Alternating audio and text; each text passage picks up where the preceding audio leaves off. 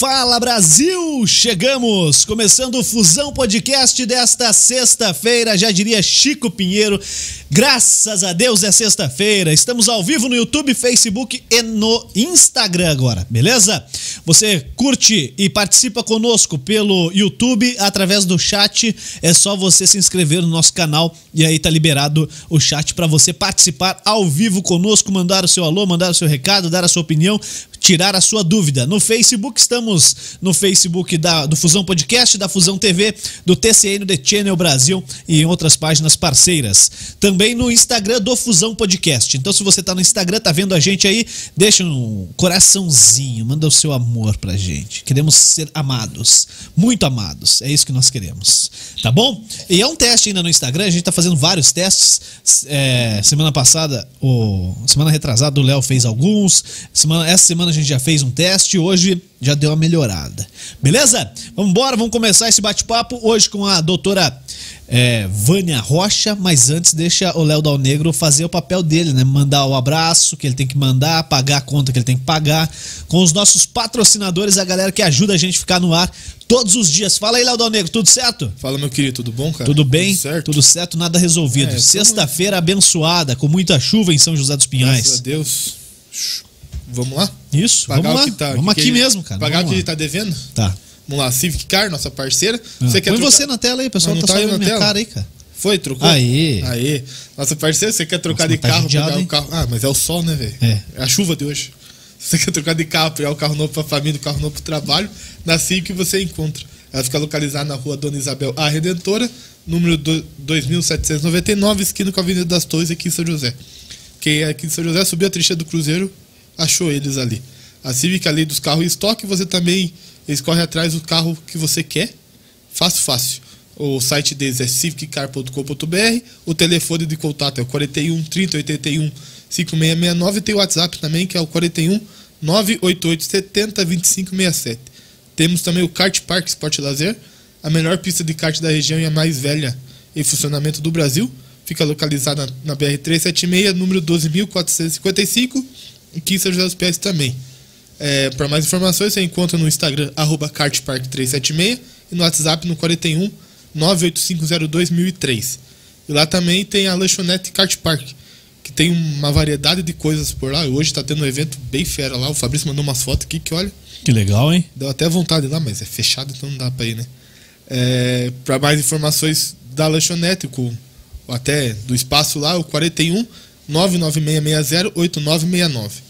Temos também a Bulê Móveis de Fundamento, que se você quer ter um projeto diferente para tua casa, ou algo que você pensa em fazer com madeira e mais algumas coisas, aí tem a equipe de arquitetos deles preparados para fazer o que você precisa. O site deles é bulê.com.br, bulê com dois L's. Tem o Instagram também, @bulê Móveis, e o telefone no 41 3501 5996. E a loja física deles na rua Alberto Baliana, número 499, Santa Felicidade, Curitiba. É isso aí.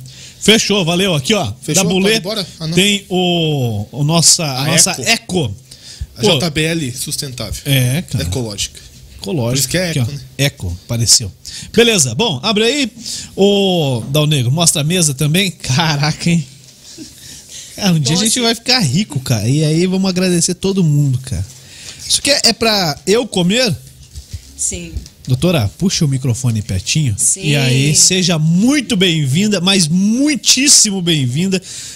Pô, trouxe até docinho, caraca, hein? Vou tomar uma cerveja hoje só. Só uma? Não, duvido. Um par. Ah, tá. Um par de cerveja. Mas a cerveja vai tirar o gosto do doce. Não, tira não. Fica tranquilo. Tem duas fatias aqui. Eu vou um de cada vez. Ei, calma aí. Ei. Fica a dica pros convidados próximos. Tem aí. Que isso, e tem aqui também. Lá, cara. Rapaz. Lá do Café e Business. Lá da feira do Adriano. Fica a dica aí pro povo. Eu vou lá tomar um café, viu? Estão convidados. Então tá bom. Doutora Vânia Rocha, hipnose para psicólogos. Vamos falar um pouco sobre isso. Você já veio aqui nos estúdios, já falou com o Aldrian Matoso, mas aí eu falei, cara, você tem que vir bater um papo com a gente também, né? E se o programa do Aldrian já era sem pauta, o nosso tem menos ainda. Seja bem-vinda, obrigado por topar o convite, vir aí bater um papo conosco. É um prazer recebê-la aqui hoje nessa sexta-feira, viu, doutora? Muito legal estar aqui de novo com vocês e falar desse tema, né, Juliano? Léo, que dá o que falar, dá, né? Boa, antes do programa a gente estava aqui falando muito disso. Que bom que se topou. Doutora, conta um pouquinho pra gente do teu trabalho antes, né? Como é que você foi parar dentro de um consultório como doutora? Como é que você chegou até onde você está hoje? Aqui no estúdio você veio de carro, né? Mas como você chegou a criar isso aí ou desenvolver esse trabalho de hipnose para psicólogos? Até teu Instagram é esse, né? Pô, é algo que, assim, eu já tenho um pé atrás com o psicólogo, cara. Se ele faz hipnose, eu não vou, cara. Eu tô fora. É, você acabou a tarde pedindo. Não. Pô, uma coisa ou outra. Como é que você juntou os dois? Mas não é só você não, Juliano. Muita gente tem medo, mas é justamente por não conhecer o que é a hipnose.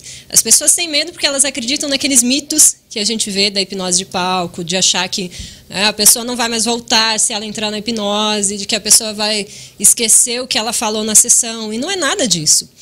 A gente usa a hipnose dentro de consultório de maneira muito efetiva, associada à psicologia.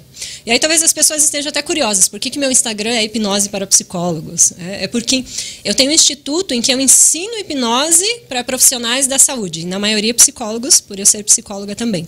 Então por isso que o Instagram é esse. Então quem entrar lá vai já conhecer muito sobre a hipnose, vai poder ver bastante dicas, né, sobre como ela funciona na nossa mente, como ela funciona no dia a dia, o que a gente pode também tratar com a hipnose. E a minha chegada ao consultório foi até bem interessante, porque quando eu saí da graduação de psicologia, eu já queria ir para o consultório, mas eu trabalhava na área da psicologia organizacional. A psicologia é muito grande, ela é muito ampla, então a gente pode trabalhar na área jurídica, na área de esportes, a gente pode trabalhar na área educacional, na clínica, na parte organizacional, que são as empresas. Em muitas coisas. Se aplica a psicologia, né? Em tudo, em tudo. Em tudo. E aí eu comecei na psicologia organizacional e decidi sair dessa área para me dedicar só à clínica. E na clínica já são 10 anos aí de caminhada. E tua clínica? Minha clínica, desde o início eu já fui para o meu consultório e desde o início já com a hipnose. Então, antes de ir para o atendimento clínico, eu já comecei a fazer os cursos de hipnose. Claro que eu me apaixonei. Depois do primeiro curso, eu não parei mais de fazer. Hoje eu já tenho mais de 15 cursos aí realizados. E aí, claro, depois de muito aprendizado, trabalhando muito em consultório, é que eu me senti preparada para ensinar os outros profissionais que querem usar a hipnose também. Pô, que bacana. E a hipnose, ela é fascinante, né? Muito. A gente até fez uma brincadeira aqui antes fora do ar, porque a questão ou hipnose ou o mágico, qual que chama mais atenção, né? A gente vai ter o mágico aí quarta-feira que vem e vamos perguntar pra ele. Ele vai defender o lado dele, você tá aqui pra defender o teu. A gente já recebeu o mágico aqui e pô, é muito legal. Mas a hipnose é algo que fascina demais, né? É que dá a impressão de ser algo muito místico quando a gente fala. Não dá aquela impressão de, nossa, hipnose... Como você falou, até mistura com a mágica. É, parece uma coisa assim, fora da ciência, né? Uma coisa mística. E não é nada disso. É um estado normal da nossa mente. Então, existem vários momentos do nosso dia que a gente entra no estado de hipnose. E é comum que a gente entra e saia desse estado frequentemente. É muito comum esse estado. Eu vou dar um exemplo aqui para vocês. Quando a gente está trabalhando totalmente focado em algo, né, que você esquece do que está acontecendo ao redor. Naquele momento você está no estado de hipnose. Mesmo inconsciente. Um estado mais leve do que aquele que a gente pode induzir, mas é um estado já de hipnose. E no celular é a mesma coisa? É a mesma coisa. Você fala com a pessoa fica... Tipo, hã? Que? Ah, não. Não, e quantos memes a gente vê, quantos vídeos da pessoa mexendo no celular, bate a cabeça, cai no rio. Isso é hipnose também? Também, porque o foco de concentração dela está naquela situação que ela está tendo naquele momento. Então ela esqueceu do mundo ao redor e ela está ali, unicamente focada no que está acontecendo na tela. Então eu acho que todo dia. Você é hipnotizado todo dia, Dal Negro. Por mim mesmo. É, por você mesmo. Cara, e... Cara nada, né? Doutora, pô, respeito. Forma de falar. Doutora, a questão da junção dos dois, como é que a pessoa te procura no começo? Tipo, pô, eu vou lá, mas ela vai me hipnotizar. Ela vai descobrir tudo o que ela quiser de mim, cara. O psicólogo já tira o que é. Imagina quem me hipnotiza. E é interessante você falar isso, porque o que acontece, né, Juliana? Às vezes as pessoas chegam no consultório e falam, ai, mas eu não sei nem o que dizer. Deixa e de repente, quando você vê... E aí no final ela fala, nossa, mas eu falei tanto. E é comum, é porque as pessoas elas já vão para o consultório com a mentalidade delas programadas para falar. Então, mesmo que às vezes ela ache que ela não vai ter o que falar, né, nós profissionais também vamos fazendo diversas perguntas que a gente precisa entender, claro, esse contexto do que ela está trazendo, e quando ela percebe, ela já falou. Né? Não que a pessoa vá lá, né? Ah, se ela não quer contar alguma coisa para o psicólogo, ela não precisa contar, mesmo na hipnose. Mesmo na hipnose, ela não vai contar os segredos dela. As pessoas têm muito medo disso. Todo mundo tem, né? Sim. Medo e segredo. Exatamente. Então a pessoa só vai contar aquilo que ela deseja mencionar para o psicólogo. Importante saber disso. Claro que não adianta ela ir lá no psicólogo ficar mentindo, né, sobre a vida dela ou escondendo algumas coisas super importantes. A gente vai perceber que a pessoa está lá tentando contar uma história e que aquela história não é real. É frequente isso aí? Não. Da pessoa mentir? Não. Não, a maioria que vai já... Pelo menos dentro das pessoas que eu atendo, a maioria vai para tratar mesmo alguma coisa. Até porque não adianta a pessoa fingir que está indo para o psicólogo, né, chegar lá, inventa uma história, não é... leal com ela mesma, não vai funcionar a terapia. Aí a pessoa está pagando para ir lá bater um papo aleatório. E a terapia não é isso. A terapia é mudança. Então, ela tem que ir lá sabendo que ela vai mudar algumas coisas. E a pessoa tem que se propor a isso. Se quiser bater um papo aleatório, vem aqui, né? É, a gente vai pro bar, né? Ou vai pro boteco. Aqui é isso aí que a gente faz. Todo dia. Papo aleatório. Mas o papo de vocês ainda é informativo. Ah, não sei. Não sei pra quem, mas é. Mas o... Eu nunca fui num psicólogo e eu acho que deveria ir. Porque reza uma máxima aí que todos têm que ir no psicólogo, num terapeuta e ter um coach. Mas, pô, é um combo pesado, cara. Pô, é um combo... Primeiro, não é barato e pro psicológico da pessoa assumir essas três frentes aí. Ou tem que estar muito forte ou tem que estar muito mal. Mas aí você trouxe algo importante também. Quando você falou do assumir, que precisa ir. E só voltando um pouquinho na resposta anterior, que faltou uma resposta sua. Você falou da hipnose, quando as pessoas procuram. Hoje, como elas já sabem que eu atuo bastante com a hipnose, elas já vêm procurando o atendimento com a hipnose. Então, as pessoas que me procuram não vêm com aquele medo de, nossa, vou ser hipnotizado, o que vai acontecer? Elas já vêm procurando isso. Nossa, vou ser hipnotizado, vou lá. E agora, respondendo a essa última questão... Concordo que as pessoas devam passar, sim, por um psicólogo, mas não concordo que elas devam ficar tanto tempo em terapia. O que acontece é que existem momentos da nossa vida que a gente precisa de ajuda. E outros momentos a gente não precisa de ajuda. Então, tem momentos em que, às vezes, a gente vai estar num sofrimento, há dificuldade de trabalho, dificuldade de um relacionamento, dificuldade dentro da família, e aí a gente precisa de um apoio. Até para prevenir... que a pessoa, de repente, entre numa depressão, uma crise de ansiedade ou outras situações ainda mais graves também. Então, a gente trabalha principalmente nessa prevenção. Ou, infelizmente, quando a pessoa já tem aí sintomas depressivos ou outros transtornos também. Né? Depressão e ansiedade são as mais comuns. Então, nesse momento, a pessoa vai buscar ajuda. Mas o interessante é ir buscar antes. E aí a gente fala de autoconhecimento. É autoconhecimento também. Porque é entender como é que você vai lidar com os teus próprios sentimentos. Então, se a gente não sabe lidar com o que está acontecendo na nossa vida, com o que a gente sente, com o que a gente pensa, com as nossas atitudes, como é que a gente vai conseguir gerir tudo isso nos nossos meios? A gente não sabe fazer isso. Então, nós somos geralmente dominados pelos nossos sentimentos quando a gente faz isso. E aí a gente entra em cada vez mais padrões negativos. E aí esses padrões vão se tornando piores ao longo do tempo também, quando a gente não se dá conta. Então, o que a gente fala muito na terapia é a pessoa precisa sair da vida no automático, só fazer, fazer, fazer, sem perceber o que ela está fazendo, e começar a olhar mais para si mesma, entender. Agora eu estou sentindo ansiedade. Por que eu estou sentindo ansiedade? Agora eu estou sentindo raiva. O que me deixou com raiva? O que aconteceu que me deixou com raiva? E o que eu faço com essa raiva? Eu vou sair agredindo as pessoas? Eu vou guardar a raiva para mim?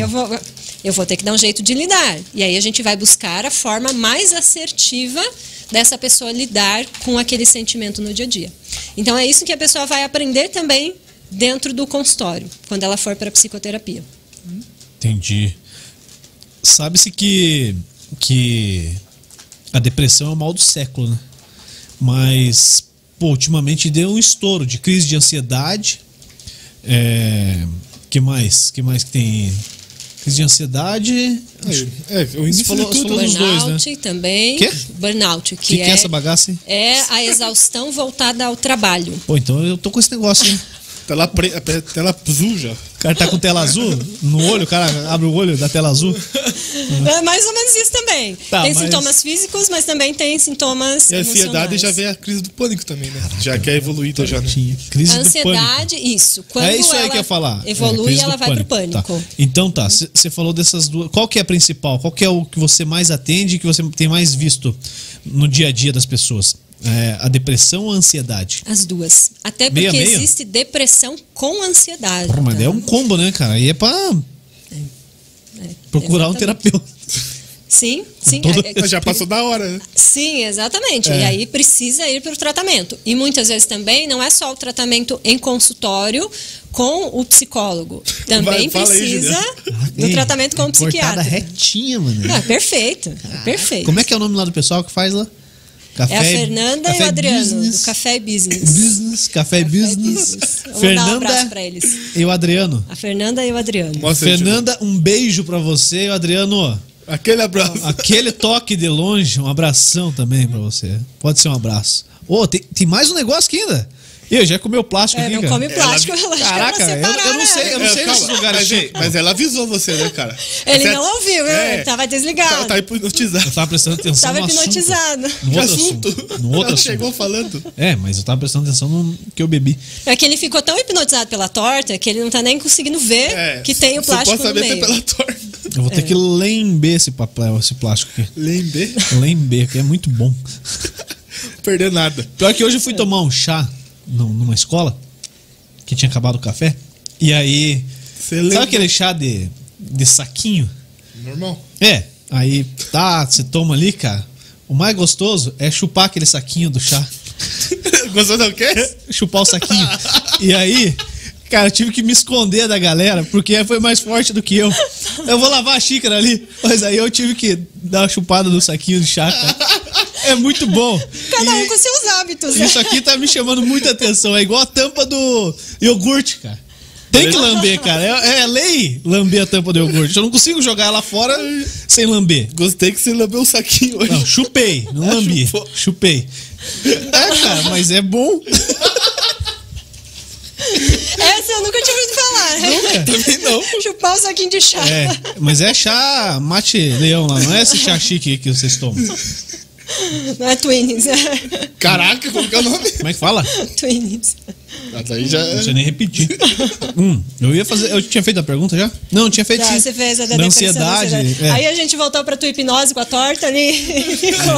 E daí ficaram sabendo que eu chupei o saquinho de chá. Então vamos voltar lá. Responda lá então. O Brasil é o país com mais casos de ansiedade no mundo. Vocês têm noção disso também? E a depressão...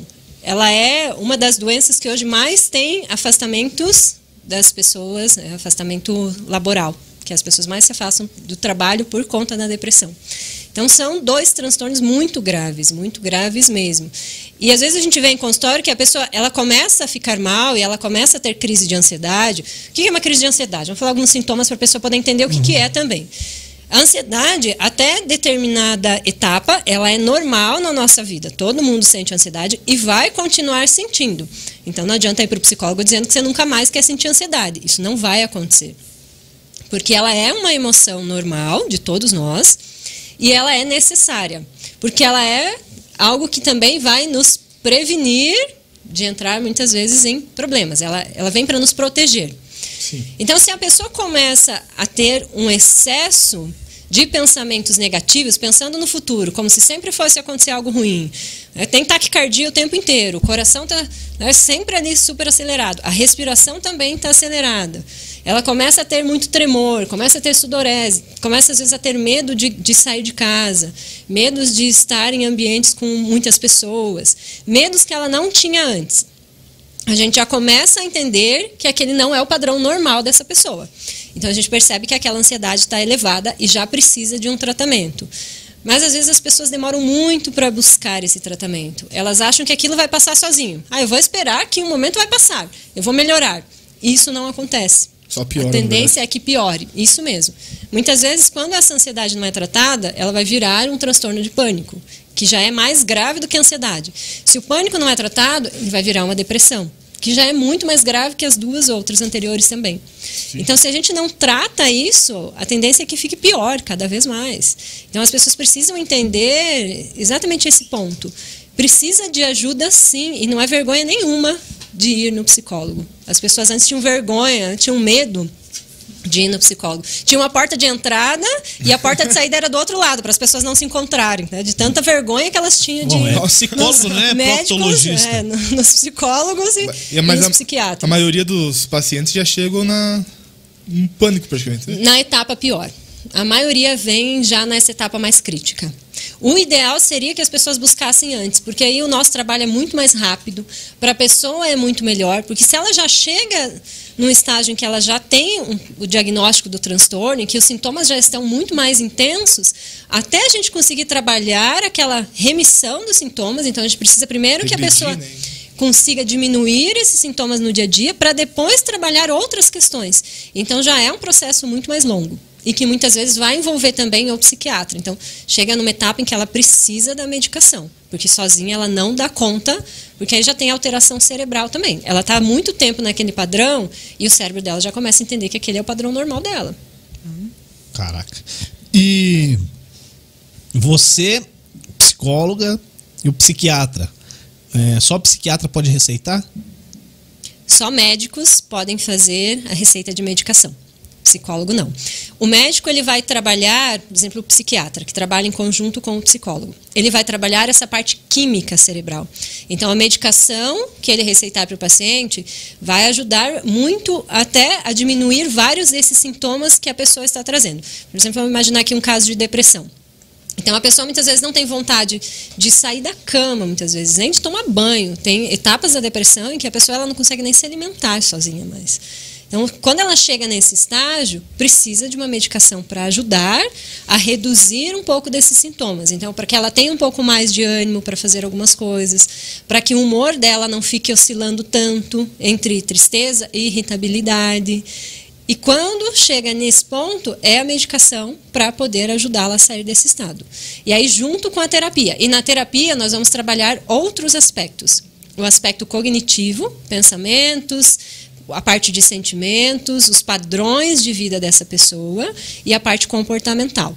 Então, são dois trabalhos em conjunto que funcionam muito bem, mas cada um vai ter a sua área de atuação. Entendi. E, doutora, o pessoal que vai pela primeira vez na questão da hipnose, né? Hipnose, você faz só hipnose clínica, não faz hipnose de palco, que vocês chamam, que é que a gente gosta. Que é a zoeira, é bom, vamos dizer assim. Todo mundo dá risada, todo mundo fica feliz e tal. E assim, as pessoas choram muito lá, fazendo o tete-a-tete contigo lá, hipnotizada. A gente tem caixa de lencinho lá do ladinho já. Não, mas é comum, bastante. É comum chorar. É muito comum. É comum porque a gente entra no estado emocional que a gente precisa tratar com a pessoa. Então, muitas vezes, estado emocional de tristeza, às vezes a pessoa passou por um trauma, ela vai mencionar algumas coisas daquele trauma para a gente poder entender como trabalhar com ela. Então, é comum que a pessoa chore. Mas, às vezes, chora de alegria também, não é só de tristeza, não. Tá? Isso é ótimo. Quando a gente chega numa etapa de trabalho com uma pessoa, é dela poder contar que a mudança que está acontecendo na vida dela, dela poder trazer aí momentos mais alegres, a gente fica muito feliz junto. Qual que é a frequência normal para ir lá consultar? Tipo, tá com algum desses sintomas que você falou e procurou ajuda? Uma vez por semana, duas vezes, uma vez por cada 3 meses? Como é que funciona? 3 meses. Depende do profissional. Uma vez por ano. Uma vez a cada 3 meses, não. Por ano. Depende de cada profissional. A minha forma de trabalho é quinzenal. Então, a pessoa vem, a gente conversa, eu dou algumas atividades para ela ir fazendo no dia a dia, porque a pessoa não pode ficar dependente da terapia. Ela vai aprender a lidar com várias questões da vida dela, ela recebe as técnicas e ela precisa aprender a lidar com essas técnicas lá no dia a dia. Então, eu funciono dessa forma com os meus pacientes. a cada 15 dias. É o que eu sinto que é melhor. Mas tem profissionais, a maioria que trabalha de maneira semanal. E tem algumas áreas que atuam até atendendo mais de uma vez por semana. Depende do estado da pessoa também. Tá? Se é um estado muito mais crítico, às vezes a gente vai ter que reduzir esse período também de sessões. Então vai ter que ser semanal ou 2 vezes por semana.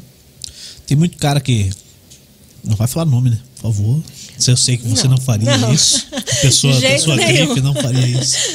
Mas tem muito cara que chega lá contando que descobriu a gaia ou que tá botando gaia na mulher e se arrependeu. Ou isso não preocupa o brasileiro? Isso não preocupa o brasileiro. Eu diria que são questões comuns da vida das pessoas. E não só homens, mas mulheres também. E, claro, a gente ouve muita coisa, até como você mencionou, a gente não cita nome das pessoas por uma questão ética. Tudo que é conversado dentro do consultório, perante o psicólogo fica lá. Se a pessoa quiser sair do consultório e contar para outras pessoas, ok, se o paciente quiser fazer isso. Mas nós, psicólogos, não fazemos. Mas tem muitas questões comuns que a gente vê hoje em dia. Essa questão dos relacionamentos, não só de traições, e vamos dizer, traições... conjugais. Sim. Carnais, né? Existem outras formas de traições que as pessoas levantam muito a respeito de relacionamentos, né? Traição, às vezes, da confiança de pequenas coisas. Ah, mas vocês tinham... Um tinha cumprido, prometido ao outro que ia cumprir alguma coisa e não fez. A pessoa pode se sentir traída por aquilo. E aí a gente precisa lidar com essas pessoas, até mesmo com o casal... Qual é a expectativa de cada um dentro da relação? Quais são os valores e princípios de cada um dentro da relação? Que às vezes as pessoas não sabem isso, né? É o mínimo, é o básico. Quando você vai conviver com outra pessoa, é importante que você entenda como aquela pessoa funciona. E é importante que a pessoa entenda como você vai funcionar também. O que a gente mais percebe é falta de diálogo, mas não é o conversar com outra pessoa, é o conversar sobre sentimentos e é o conversar de maneira muito honesta e clara, sem ego, né? A gente sempre tem aquilo de, não, eu não vou pedir desculpa, eu não vou fazer isso porque, ah, meu ego, é meu orgulho. E é o que a gente percebe muito dentro de relacionamentos. Você faz terapia de casal? Não faço mais. Hoje eu trabalho só com a terapia individual. Encheu o saco fazer? É um por vez. É mais complicada. É mais complexa. É mais complexa. Caraca. Porque aí são 2 pessoas que às vezes vêm de mundos totalmente distintos, que a gente precisa trabalhar questões para que o relacionamento funcione, tá? E precisa realmente fazer com que isso flua, com que essa relação desenrole. E é uma missão complicada, né? Sim. É que também existe a questão de nichos de atendimento, né? Então, eu foco muito no atendimento individual, que é o que eu me adapto melhor. Mas tem pessoas que trabalham só com atendimento de casais e que sentem que aquilo funciona muito bem para eles. Tem pessoas que trabalham só com atendimento de famílias. Então, vai a família toda para a terapia. Outras só com atendimento infantil. A psicologia clínica também é muito grande. Então, a gente tem muita possibilidade de trabalho. Entendi. Pô, mas... Quando eu penso em terapia de casal, cara, como é que é o Espião e Meio, acho que é o filme, que o mesmo que faz o The Rock lá do Velozes e Furiosos, ele faz esse filme com o baixinho lá, com o piquetinho do Hollywood. E aí ele vai lá como terapeuta e o cara, a mulher começa a contar toda a vida dela e o cara sabe que é o parceiro dele lá de pegar bandido. Ele não quer que conte, porra. Sim. Cara, é muito difícil abrir o jogo, né? Como é que você percebe que a pessoa que está na tua frente não está abrindo o jogo? Porque eu quero saber isso aqui para usar aqui também. Ele quer saber as estratégias, né? O que a gente faz no consultório para a pessoa poder contar? Para saber se você está contando a verdade ou não. E que, como a gente mencionou, quando a pessoa vai para a terapia, ela já vai mais aberta. A não ser que ela vá para a terapia por uma obrigação. Vamos dizer assim, tem uma determinação judicial que a pessoa tem que fazer terapia. Aí ela não quer ir, ela vai lá... Já atendeu o caso, sim? Não, não, porque eu também recuso a atender. Porque aí eu sei que não vai funcionar a terapia porque a pessoa não quer. Tá? Eu atendo muitos casos que a pessoa quer realmente mudar de vida. Esse é o meu principal foco. Então, no primeiro contato com a pessoa, eu já consigo identificar isso. Ela realmente quer mudar ou ela quer que alguém, né, faça algo por ela? É muito comum também a gente receber contato das pessoas falando, ah, mas eu preciso levar meu filho, eu quero que meu marido vá, eu quero que minha mulher vá. Eu sempre pergunto, mas eles querem vir? Ah, não, na maioria das vezes não. Mas por que vai levar então?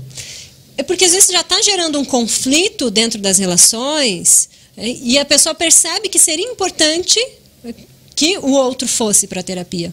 Mas, às vezes, a pessoa não quer. E aí vira um complexo muito grande, não é? Porque um quer fazer terapia, ou um faz a terapia, o outro não faz. E aí entra a questão do casal. Quando é um casal, imagina, que um está lá se desenvolvendo, buscando trabalhar em uma série de coisas, está melhorando a vida, e o outro está estagnado. Isso vai virando um conflito dentro da relação muito grande. E aí, quando a pessoa chega no consultório, a não ser a pessoa que realmente não quer trabalhar nada, mas quando a pessoa chega e ela quer mudar, ela já conta tudo na primeira. Quanto tempo leva uma sessão? Às vezes ela já leva tudo preparado. Eu quero mudar isso, isso, isso. Daí teu trabalho fica mais fácil. Né? Fica. Você cobra igual, né? Fica. Cobra igual. Cobra igual. Ó, mas se facilita. Eu trouxer o checklist aqui, você dá um desconto. 50%. Pô, metade do trabalho. A minha sessão é de 50 minutos, mas também varia de profissional a profissional. E tua agenda? Lotadaça, né? Eu só tenho horário para ano que vem. Cara, como é que o pessoal gosta tanto de ser hipnotizado? É muito bom. É o teu grande, diferencial? Você Vou considera? Te dizer que sim, Juliano. Quando eu comecei a atender aqui em São José há 10 anos, eu era a única psicóloga que atendia com hipnose. Tinha outros terapeutas que atendiam. Uhum. Hoje já tem outros profissionais, outros psicólogos que atendem com hipnose. Alguns sim. Alguns sim e outros não. Outros já vêm de outros cursos. Tá, então, pra gente entender, você tem duas áreas de atuação, na verdade. Tem o paciente, o clínico e o psicólogo que quer aprender a aplicar as mesmas técnicas que você, ou semelhantes.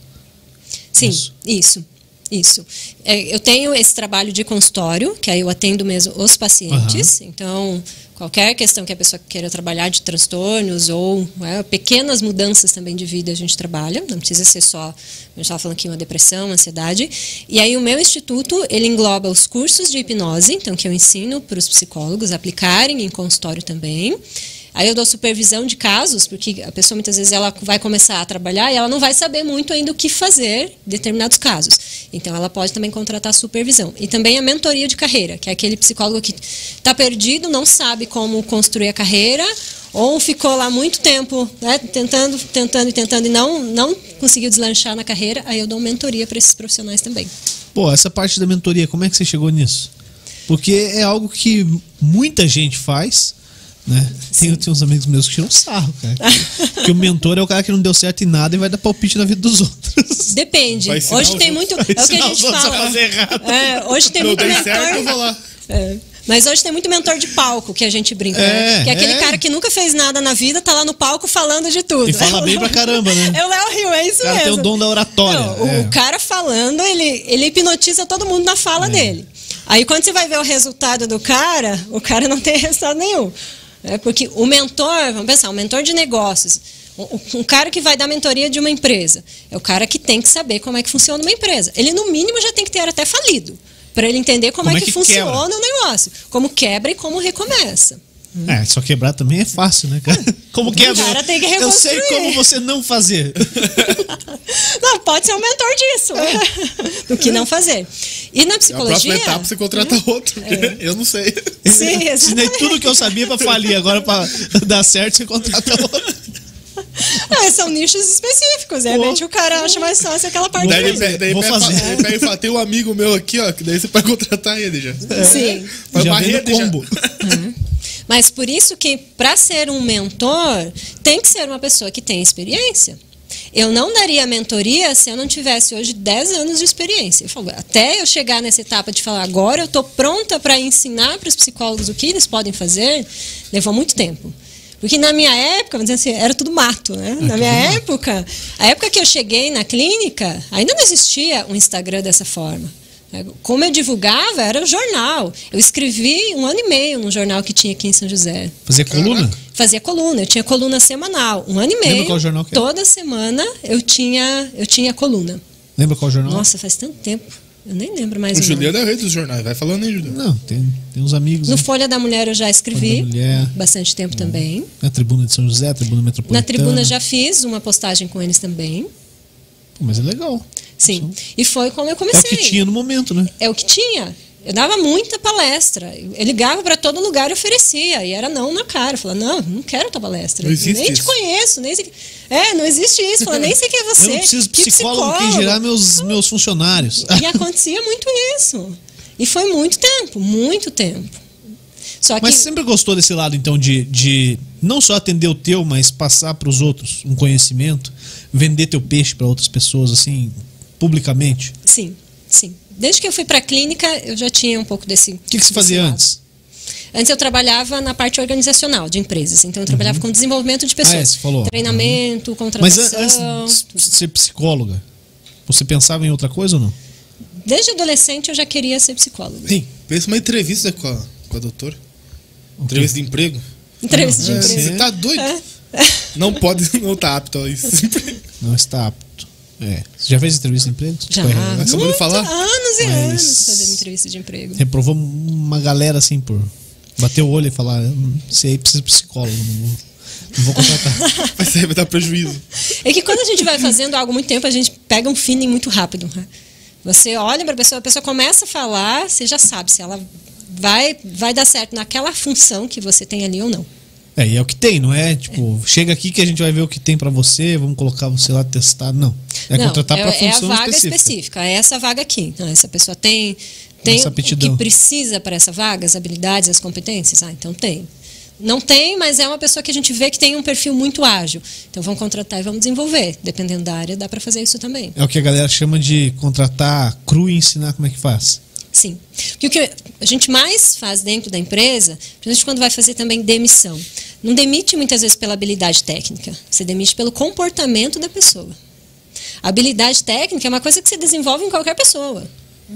Hoje eu estou aqui com vocês, mas não é minha função fazendo o que o Léo está fazendo. Mas se eu começar a vir aqui sempre e quiser aprender, eu vou aprender. Eu acho que é bem melhor que o Léo.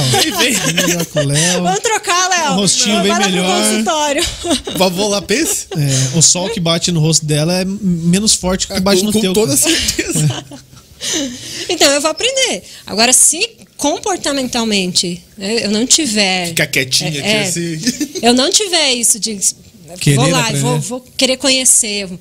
Ou até questão de caráter, né? As empresas demitem também por questão de caráter. Demissões por justa causa, por exemplo. Então, não é habilidade técnica, é comportamental. Se a pessoa não tem um comportamento adequado, ou é uma pessoa que também tem muitos conflitos, ela causa muitos conflitos dentro da empresa, não vai ser uma pessoa interessante de se manter ali. Ninguém quer você. Não, ninguém vai querer ser par daquela pessoa. Se prepare que no próximo... pedido de demissão, proposta de demissão voluntária, a sua não vai ser voluntária. É por aí. Vai ser mandado mesmo. Ô doutora, você faz a tal da auto-hipnose? Você ensina teu paciente e assim, como é que funciona essa parada? Porque se eu tô te hipnotizando, eu tenho que te... não funcionou. Achei que ia funcionar, não funcionou. Eu tenho que te deshipnotizar, tenho que te liberar daquilo ali. E como é que o cara faz sozinho? Isso ajuda no tratamento?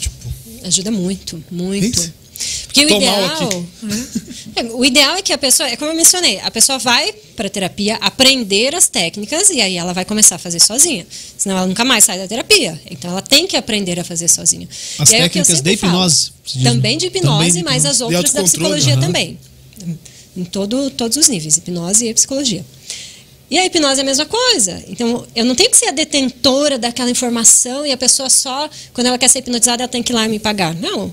O que eu vou oferecer para ela é um tratamento em que ela aprenda a fazer também a hipnose e comece a usar sozinha em casa para aquilo que ela sentir necessidade. Mas aí como é que usa? Tipo, você usa para dormir, usa para... Para dormir, para acalmar, para estudar. Até para inspiração. Só o dia que a pessoa quer relaxar.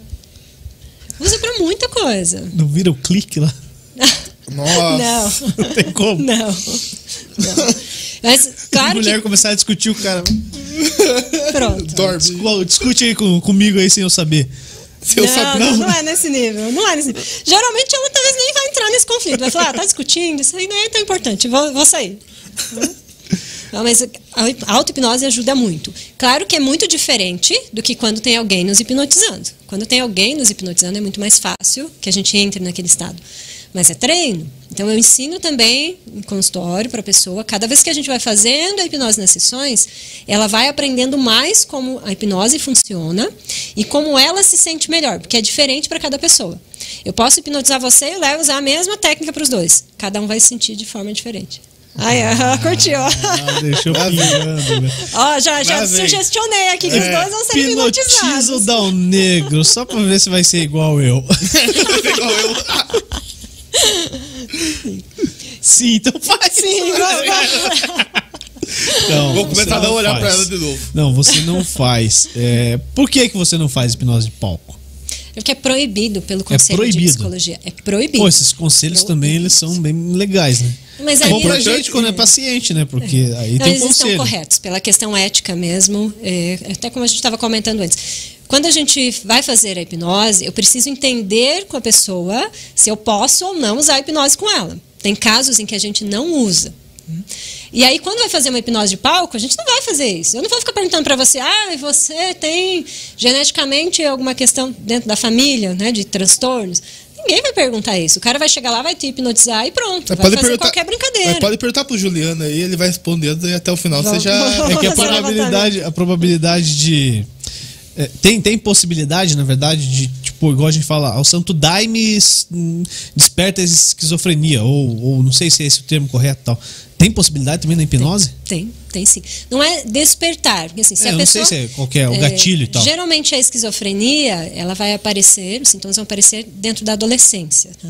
A maioria dos transtornos, eles aparecem várias sintomatologias na adolescência. Quais que são os principais sintomas desse... É que na adolescência, o cérebro do adolescente ele já está numa transformação muito grande, numa mutação, para o cérebro do adulto. Então, é um cérebro ainda que ele está totalmente cru, vamos dizer assim. Então, ele está sendo moldado para o que essa pessoa vai ter depois na fase adulta. E ainda ele é muito suscetível. Então, o adolescente é mais suscetível a ter depressão. Por isso que a gente vê uma tendência suicida muito maior também na adolescência. Adolescentes, sim, com muito mais depressão, muito mais ansiedade. Claro que hoje existem várias questões também da vida adulta que fazem com que as pessoas acabem vindo a ter esses sintomas. Mas na adolescência é onde vai aparecer também a esquizofrenia, o borderline, que o borderline é um transtorno que ele é um limítrofe entre, vamos dizer assim, a pessoa estar numa neurose, ela saber o que é a realidade e ela entrar num surto muito parecido com o que seria da esquizofrenia, um surto psicótico. Então, por isso que a gente fala também muito que adolescentes, eles são o grupo de maior risco quando eles fazem uso de drogas e de álcool, porque ali pode explodir o transtorno. Tem uma questão da formação do córtex pré-frontal e tal? De todo o cérebro, não só o córtex pré-frontal, todo o cérebro. Eu escutei esse hoje, eu tinha que usar em algum momento, aí deu certo. O córtex pré-frontal, ele é principalmente responsável pela parte de raciocínio, planejamento, as questões de autocontrole também de comportamentos. E no adolescente é uma área que ainda não está 100%, assim como outras áreas cerebrais também.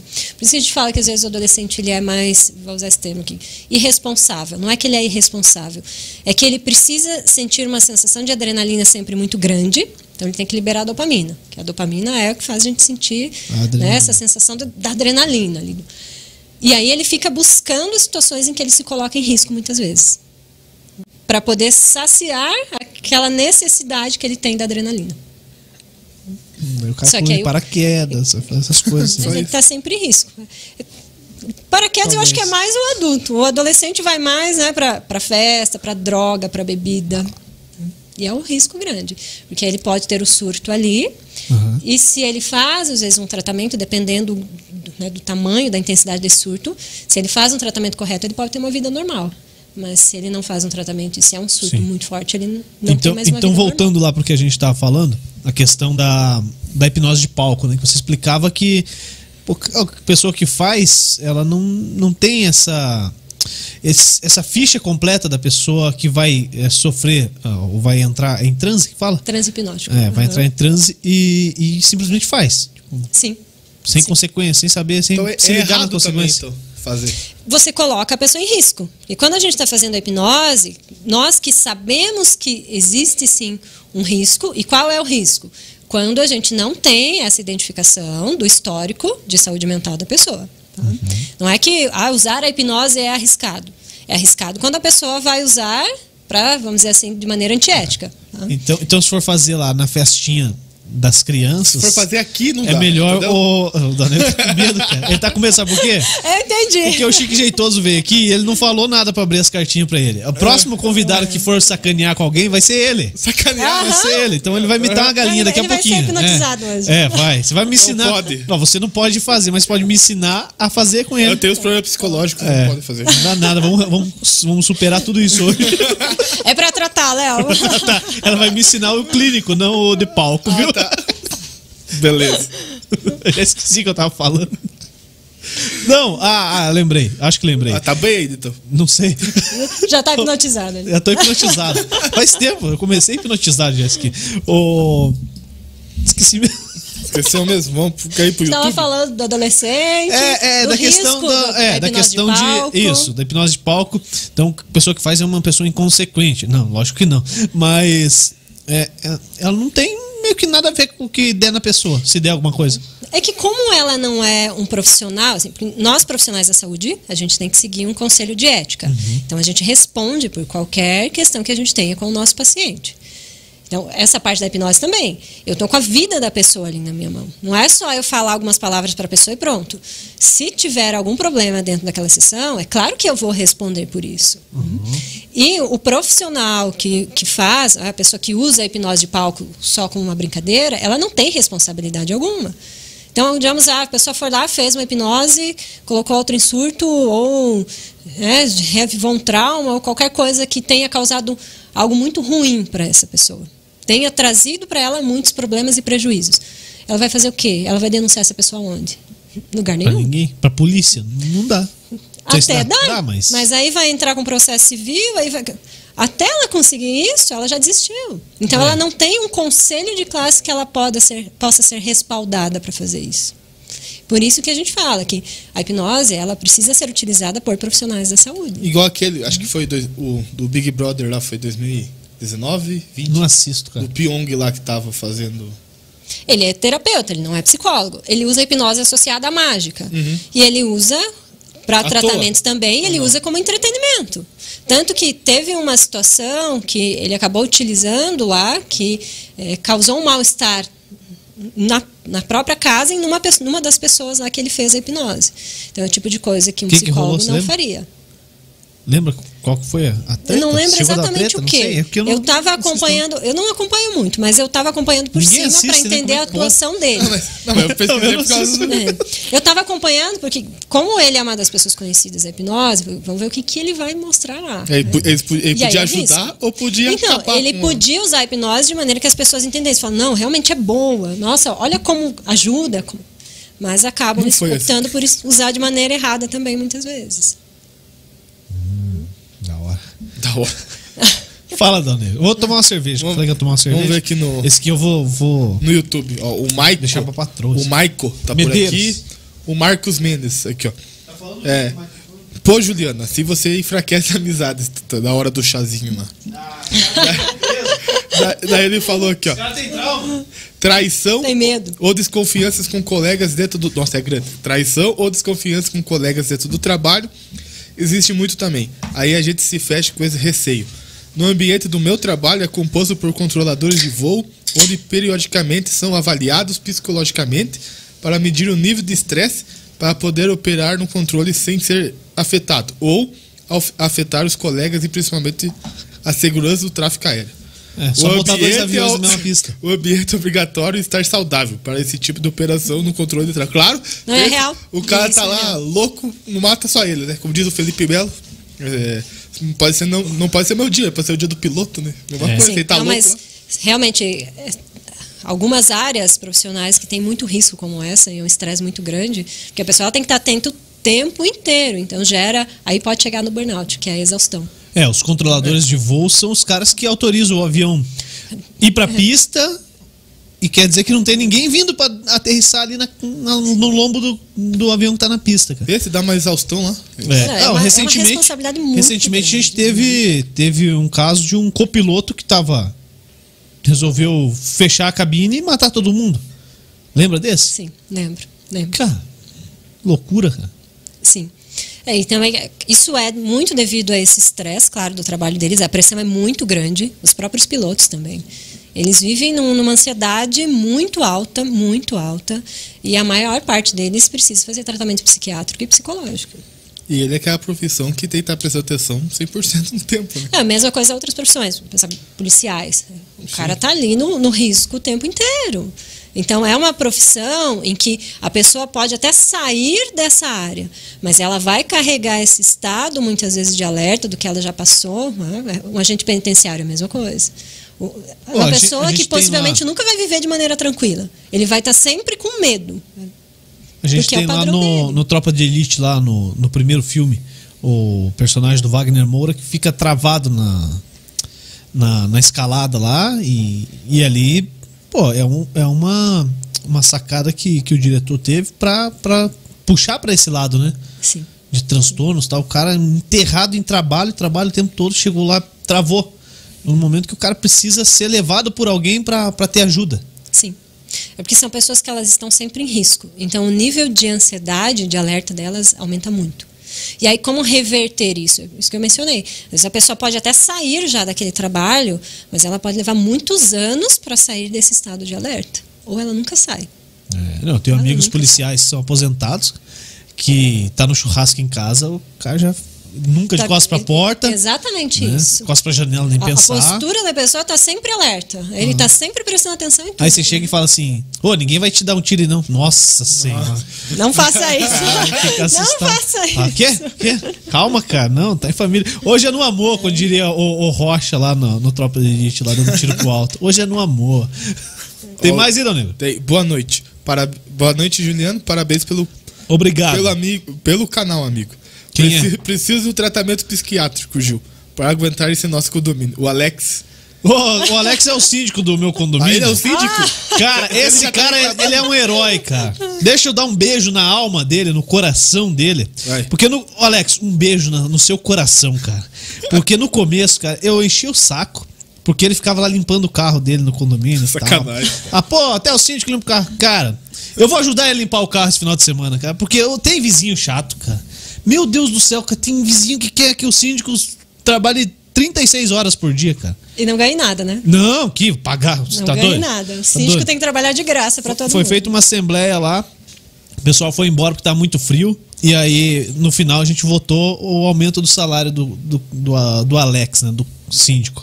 Meu Deus do céu, agora quer cancelar a assembleia, porque eu não falaram que eu votar, porque não tinha muita gente, o pessoal foi embora. Por que isso? Ah, velho, eu já disse lá que eu sou favorável ao salário de 5 mil reais pro síndico. Você quer também? Não, quero, já que eles querem mexer no salário, vamos mexer, vamos jogar lá em cima. Ah, é uma loucura, velho. É uma das profissões mais xarope, o pessoal te procura muito por ser... Síndico. Olha, eu acho que eu nunca atendi um síndico. Pô. Mas deve ser uma das profissões chatas, né? Mas o que é mais comum? Resolve problema. O que é mais comum te procurar? Tem um perfil ou... Não. Já atendi profissionais de todas as áreas possíveis. Qual área que você achou que nunca ia atender e atendeu? Não sei, acho que eu nunca pensei nisso. A área que eu não fosse atender, porque eu já atendi tudo. Professor, já que hoje em dia professor deve ter bastante. Professor tem muito. Tudo louco. Professor tem muito. Ó, existe a turma que vai ser professor e vai tomar Rivotril? Ou dá pra escapar disso? Olha, eu acho que ultimamente, como essas gerações andam, a maioria dos professores sofre. Sofre bastante. Cara, é uma profissão nobre, né? Só que... desvalorizada aqui. É, não tem a valorização que precisava. Às vezes as pessoas questionam: ah, mas o professor está lá, trabalha, né, dependendo do local que ele trabalha 4 horas por dia. Mas tem professor que leva trabalho para fazer em casa. A maioria. Que não tem esse tempo dentro do trabalho mesmo, do horário de trabalho para realizar. 4 horas, né? Exatamente. 4 horas ele está lá dentro da sala de aula. Soubesse a raiva que eu tenho no tal do planejamento de aula. Tinha que ser igual o roteiro dos vídeos que eu produzo. Eles saem só depois. Não, saiu, é o que tem, não vai alterar nada. Coloca aí, faz o roteiro, pronto. Aí fica perfeito, cara. Nunca precisa alterar. Sim. Não tem que seguir o roteiro. O roteiro é feito na hora. Inclusive, fiz a produção do vídeo do Dia dos Professores da CEMED. Depois assistam lá. Pô, gastei um tempão, hein? Assistiu já? Opa. Ficou bom? Ficou 3, 4 professores. 4 profissionais. Professores. 4 professores, uma professora surda. Legal. Aqui de São José dos Pinhais. Uma da educação especial. Uma da educação infantil e um da educação fundamental, do ensino fundamental. E eles falam com tanto amor, né? Tipo, muito legal. Não, parece que o negócio é bom mesmo. Pô, quase engana, cara. Ô, louco. Quase dá vontade de fazer pedagogia. Sacanagem. Não, mas quem gosta, gosta. Brincadeira. E encontrei hoje a professora Linda Mir, pô. A professora Linda foi minha professora há 17 anos atrás. Coitada dela. Cara, ela é guerreira. Ela é guerreira. Cara. Ela desistiu depois de... Não, ela quer ensinar alguém que dê certo, né, cara? Porque ela ensinou eu faz 17 anos. Até hoje não deu certo, então... Ela olhou pra você. Tem que continuar trabalhando. O que será que ela pensou quando ela viu ele, né, Léo? Vamos rir um pouquinho, Juliano. Vou ter que me aposentar aqui. Isso aí já virou para os outros. Ô, Vânia... Tem um esquema de não atender amigo? Tem. E vocês levam também, a regra? Família levam... Também. Tem que levar. Porque o psicólogo, ele tem que ter neutralidade no processo. Ele não pode atender pessoas que ele tenha um convívio. Aí não tem sentido, aí vai virar um conselheiro. E o que a gente faz não é aconselhar, o que a gente faz é tratar. É um coach já. É um coach. Eu sigo uma conta no Instagram que é o... Coach de fracassos. Já seguiu? Nossa, é ser ótimo. É muito bom. Não espere alguém falar que você não vai conseguir. Não tente, tá? Pô, é maravilhoso, cara. Se não faz, não erra, né? É verdade. Exatamente. Se alguém falar que você vai falhar, ela tem razão, tá? Pô, são dicas maravilhosas, cara. Em partes é real. Sim.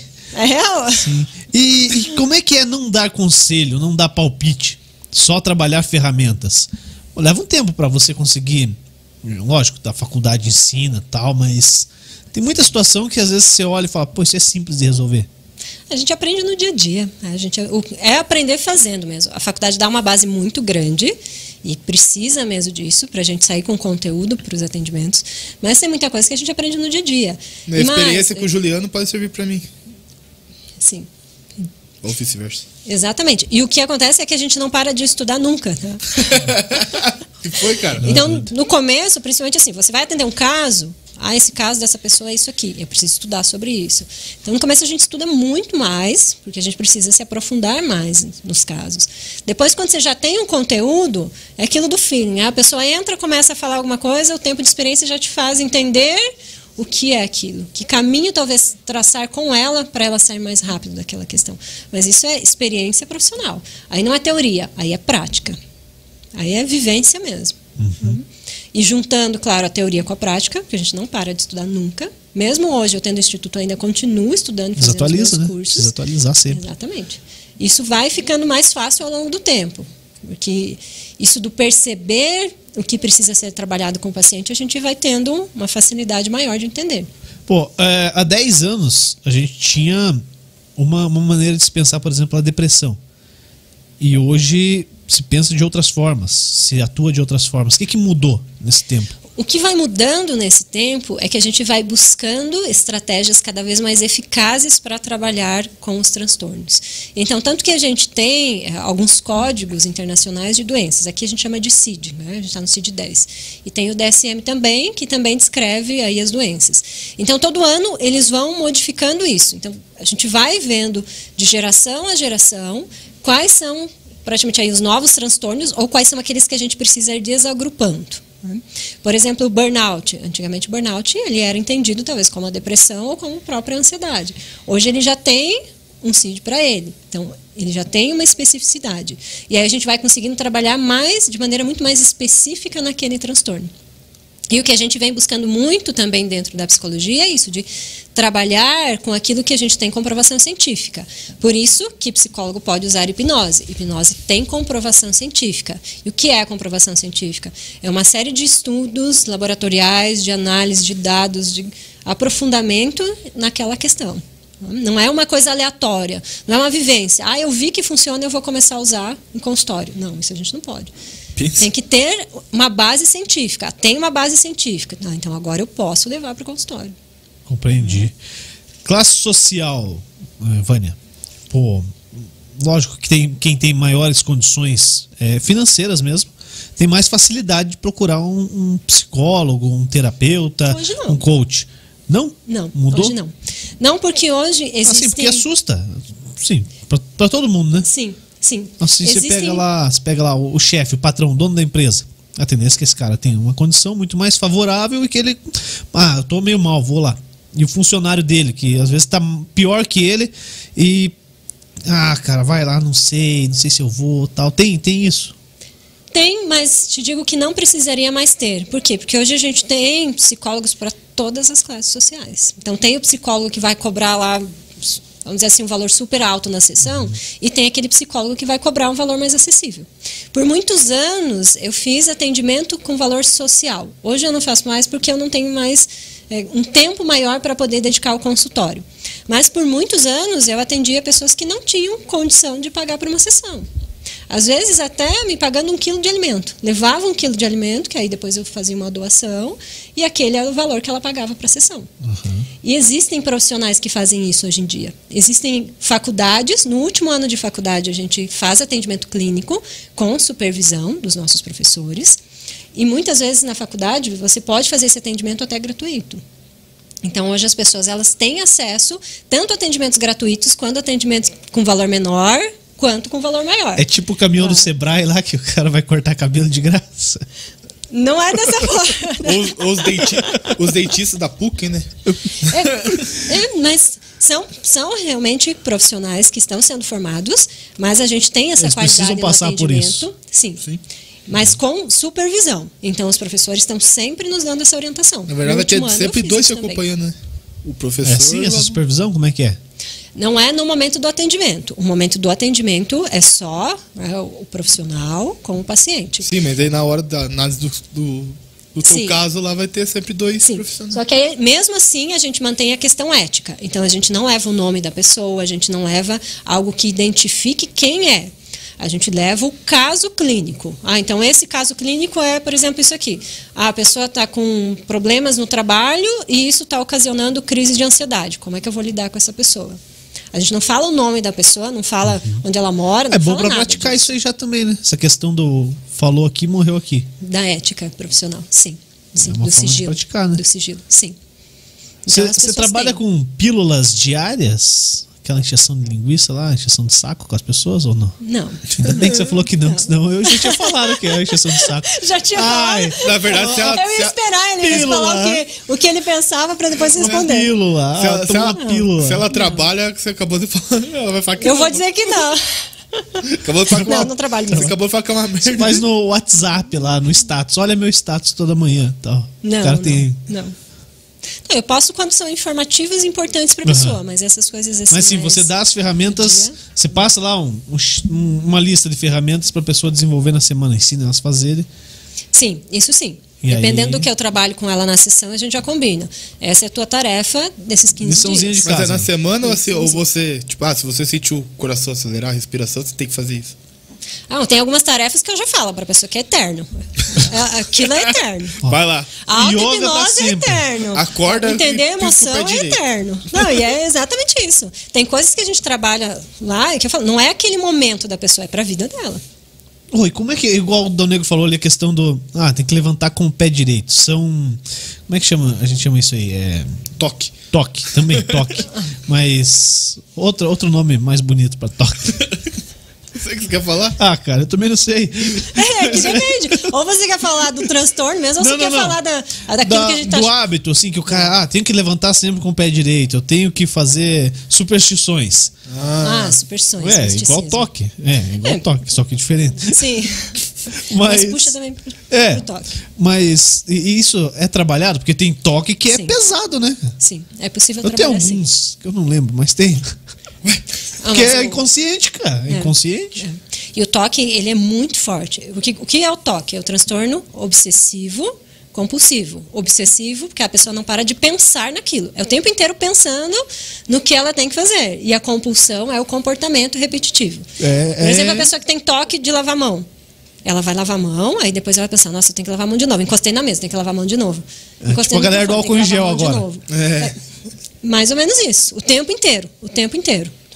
Só que isso causa um pavor nela. Ela fica muito ansiosa quando ela não consegue fazer aquilo. Então ela precisa lavar a mão, mas eu tô aqui, eu não tenho como sair daqui para lavar a mão. Ela não, vai estar passando mal. Pode ir, sabe, né? Se quiser ir no banheiro, se quiser lavar a mão, pode ir. Então a pessoa, ela vai estar aqui super ansiosa, porque ela sabe que ela não vai poder fazer isso naquele momento.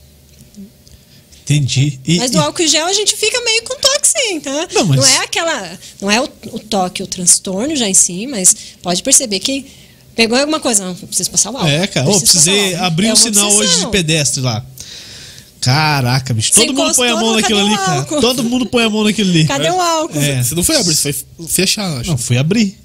Abri o sinal para pedestres. Para pedestre. Abri pra ele. Eu tava no carro e fui lá fechar o sinal para pedestre. O que tem de toque, assim? O que é mais comum? Ou mais bizarro? O que você acha? Ah, eu não acho nada bizarro. Eu sou doutora e tal, sou profissional. É que pra gente não é. É bizarro, não. Talvez para as pessoas de fora. Assim, a pessoa que deixa tudo organizado da maneira correta. Limpeza. Tipo, ó, tudo alinhado, de acordo com as estrelas. Tipo, isso é um toque? Isso é um toque. E é forte? Sim. Sim. A não, pessoa não é bom tirar sarro das pessoas? Não, né, Juliana? Não. Que pena. A pessoa que vai atravessar, você falou da faixa de pedestres, ela só pode pisar numa cor. Pensa. Só é um sofrimento para a pessoa. Acaba sendo mais forte que ela, né? É muito mais forte. Parece que é uma coisa simples. E quando você olha, você acha que a pessoa está brincando. Igual eu lembro que vocês brincaram com o Aldrian do sapo.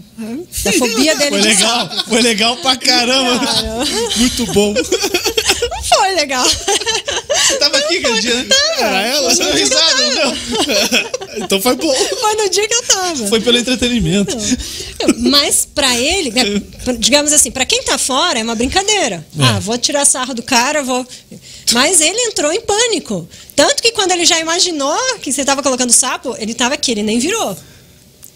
De tanto que ele tem um sentimento ruim pra aquilo. Mas não fui eu, não. Foi o Juliano. Aí foi o Juliano, foi você, Léo. Já tava te culpando. Não, tá louco. Foi o Juliano. Vamos colocar a culpa no Juliano. Vou levar uma ranzinha lá pra ele. Não, faz isso não. É muito sofrimento pra pessoa. Ela fala com o coração, cara. Não, é que parece que é uma brincadeira. Não, mas só que ela é uma brincadeira sem graça, né? É, pra quem sofre. Pra pessoa que sofre é sem graça. Você tem alguma fobia, Dal Negro? Cara, acho que não. Se tem, não conte. Não, acho que não. Se tem, não conte pro Juliano. Que eu me lembro. Altura. Mas ele também tem e não vai subir lá. É, medo de altura, então não tem o que fazer. Só se estiver muito bêbado aí. É perigoso. É, perigoso. Muito perigoso. Não façam isso. É perigoso. Descer de elevador, não tem elevador. É perigoso. Cara, eu tinha lembrado um toque que eu tinha aqui, mas eu esqueci de novo. Eu acho que esse é um toque, né? Ficar esquecendo tudo, né? Vai falar que eu preciso do psicólogo. Isso é falta de memória. Terapia, pra... Memória RAM? Terapia? Memória RAM. Terapia pra melhorar a memória. Tem que conectar o HD externo em você. Não. Não, obrigado. Não, é que ele tá cansado. Sexta-feira. Cara, como é que faz a... Como é que faz? Não, mas a auto-hipnose ajuda muito nisso aí? Questão de... Ah, a pessoa dorme pouco porque falta hora no dia pra trabalhar e tal. Só porque eu perguntei antes, né? É, você não usou outra pergunta, eu tô usando, né? Ajuda. Tô precisando. Mas assim, no que ela vai ajudar? Vai fazer 3 horas valer por 6? Não. Vai dormir. Não, não necessariamente dessa forma. Então, quando a gente faz a hipnose, a nossa mente entra num estado mais tranquilo. Não significa que a hipnose vai recuperar o tempo que falta de sono para aquela pessoa. Não é isso. Mas vai ajudar com que algumas funções cognitivas que ficam desgastadas. Muito mais... Exatamente, mais desgastadas, quando a pessoa não dorme, que são afetadas, a hipnose consegue resgatar um pouco disso. As horas não é que vai resolver 100%. As horas dormidas podem ser mais aproveitadas. Pode usar a hipnose para quem geralmente tem insônia, ou nem só quem tem insônia, para quem quer induzir um sono. Hipnose não é dormir, as pessoas confundem isso. Mas a gente pode usar a hipnose para induzir um sono muito mais tranquilo nas pessoas, sim. Isso é bom. Aí são técnicas mais específicas. Na neném? Na neném, no bebê. A partir de qual idade que dá para usar a hipnose? É que a hipnose para crianças ela é diferente. Então a hipnose para criança, ela já está no mundo lúdico. Você usa o mundo da criança. A brincadeira, os joguinhos, a história, você coloca ela nos personagens. Então a criança já está na hipnose o tempo inteiro. O adulto você pode hipnotizar de outra forma, de uma forma muito mais, até quando a gente pensa na hipnose de palco, muito mais agressiva muitas vezes também. Mais da zoeira mesmo, sentido pejorativo da coisa. Também, também. Mas qualquer idade você consegue hipnotizar. O bebê, bem legal isso, vou contar uma breve parte aqui para vocês. Uma amiga que tinha acabado de ter bebê, e o bebê dela, ah, ele não tá dormindo bem. Tá... Galinha pintadinha, filha. Não, galinha pintadinha não. Galinha pintadinha resolve tudo, cara. Eu falei pra ela, coloca uma musiquinha tranquilinha, senta lá do lado do bercinho dele, faz uma massagem do bebê, vai ouvindo uma musiquinha tranquila com ele, vai cantando pra ele algumas coisinhas assim que você quer, né, pensando na vida dele. Que você vai falando, sugestionando já o bebê. Nossa, ela me agradeceu, falou... Comecei a fazer isso, claro que não é no primeiro dia. Tá? Uhum. É uma coisa que tem que ser repetitiva. E ela conseguiu fazer com que o bebê dormisse. É uma forma de hipnose. É. A música é uma forma de hipnose, porque gera um estado emocional. Pô, eu toco violão mal pra caramba, mas a neném dormia quando eu tocava. Eu fingia. Acho que ela hipnotizava ela. Falava, eu fingia. É, ou ela fingia que dormia pra ele parar logo. Dormia forte, cara. Dormia forte, chega a roncar. Mas o som, mano. É, mas o som desgraçado e ruim, né, cara? Meu Deus do céu. Era horrível. Eu sei. Ainda bem que ele entende, né? Eu sei. Agora ela tem 1 ano e 8 meses, ela já entendeu que ela não precisa dormir. É só ela sair do quarto. Violão, ela sai correndo. É só ela puxar uma corda, arrebentar. Ela aprendeu já. Então, ela não dorme mais. Já não funciona mais. Tem que achar outra estratégia. É, Juliana. Não é fácil, cara. Vai pesquisando. Se o pessoal tiver pergunta, manda aí. Podem enviar as perguntas aí. Vamos responder. Ô, doutora, qual que foi o período máximo que você ficou em atendimento com uma pessoa? Tipo, de uma sessão e de uma série de sessões, assim. Tipo, 1 ano de hipnose é muito, é pouco? É muito variável. Você falou que varia, né? Mas sim. É muito variável. Tem pessoas que eu já atendi, fiz às vezes 1 sessão, 2 sessões e não precisou mais. Porque a gente sanou que a pessoa ela não voltou mais? Não precisou mais. Não precisou. Não, mas é verdade, Léo. Tem gente que começa e aí, por vários motivos, ou às vezes a gente chega numa parte que... Na terapia também a gente vai mexer nas feridas. E aí começa a mexer na ferida e a pessoa vai embora. Isso acontece. Falar, não dou conta de lidar com isso agora. E aí é de cada pessoa. A gente não força. Eu não costumo ficar forçando para que a pessoa fique na terapia. Ela vai ficar no quanto ela se sentir confortável. E aí quando é um tratamento mais complexo, às vezes a pessoa pode ficar anos sim em terapia. Pode acontecer. E às vezes também continua só por conversar, né? Pra continuar. Ou você não... Tem desses casos aí? Tem. Tem o paciente que não quer ir embora. Quando acaba? Real. Quando acaba sem a sessão ou quando... Não, ele não quer terminar a terapia. A gente fala, precisa espaçar a tua terapia. Não aí, pode. É porque às vezes a pessoa já viveu situações tão complexas que ela tem medo de espaçar a terapia e voltar a ter sintomas. E aí a gente vai trabalhando, espaçando devagar. Então começa a fazer a cada 3 semanas, uma vez por mês, 2, a cada 2 meses. Aí a pessoa vai sentindo que ela tá bem e consegue. A doutora fala, preciso do espaço da agenda aqui, você só tá... Mas a gente ouve muito isso, vocês não têm ideia. De que a pessoa chega e fala, nossa, eu não tenho ninguém para conversar, então vir aqui para mim é muito bom, eu não quero parar de fazer. Aí você vê que não tem mais o que tratar. Manda podcast. Eu vou indicar você para uns caras legais aí e tal. Tem um ambiente para você alugar lá, você pode chamar quem você quiser. Você pode conversar sempre. Mas é porque as pessoas não têm, às vezes, uma pessoa em que ela confie para contar algumas coisas. Porque lá no psicólogo, a pessoa vai contar coisas que ela não conta para ninguém fora. Sabe que não vai sair dali, né? Exatamente, pela questão do sigilo. Aí ela aproveita aquele espaço para contar. Mas deve ser muito difícil, né? Bom, no começo deve ser muito difícil, cara. Contar tudo. Às vezes uma pessoa tem que contar tudo da vida dela para saber, para o psicólogo tentar entender em qual parte que está a situação precisa ser ajustada. Sim. Isso nem sempre vai acontecer numa primeira sessão. Às vezes na primeira sessão sim, a gente já vai levantar bastante coisas importantes com a pessoa. Mas tem vezes que sim, não dá tempo de entender o todo da vida dela. Aí a gente vai trabalhando já algumas questões e vai ouvindo mais durante as outras etapas. Tá, mas você faz lá uma sessão a cada 15 dias. Isso aí fica tudo na tua mente. E nas minhas anotações. Tem anotações. A gente tem que ter um prontuário, um protocolo do que a gente trabalha também com a pessoa. Tem que ter tudo isso anotado. Um diário que fica no cofre. Não é assim. A gente não vai anotar o que a pessoa falou. A gente vai anotar o que a gente trabalhou naquela sessão com a pessoa. Foi trabalhado isso aqui, esse conjunto de técnicas. É impossível você lembrar de tudo? Lembro. Lembra? Lembro. Quantas pessoas você atende por dia? Só pra gente fazer uma conta. Hoje em dia, uma média de 6. 6 pessoas, clinicamente. Tipo, clínica. Caraca, 6 na semana são 30 pessoas. Trabalho de segunda a sexta, sábado, domingo é dia de folga. É, a gente folga. Uhum. É. Pô, sim, então são 30, 60, 120 pessoas no mês. Não, 60? Não. 60, porque vai ficar duas vezes, mês. Né? 60 no mês.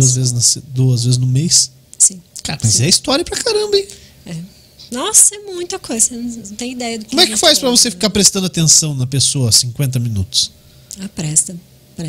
É porque a gente já treina a nossa habilidade pra ficar focado nisso. Você fica hipnotizada lá?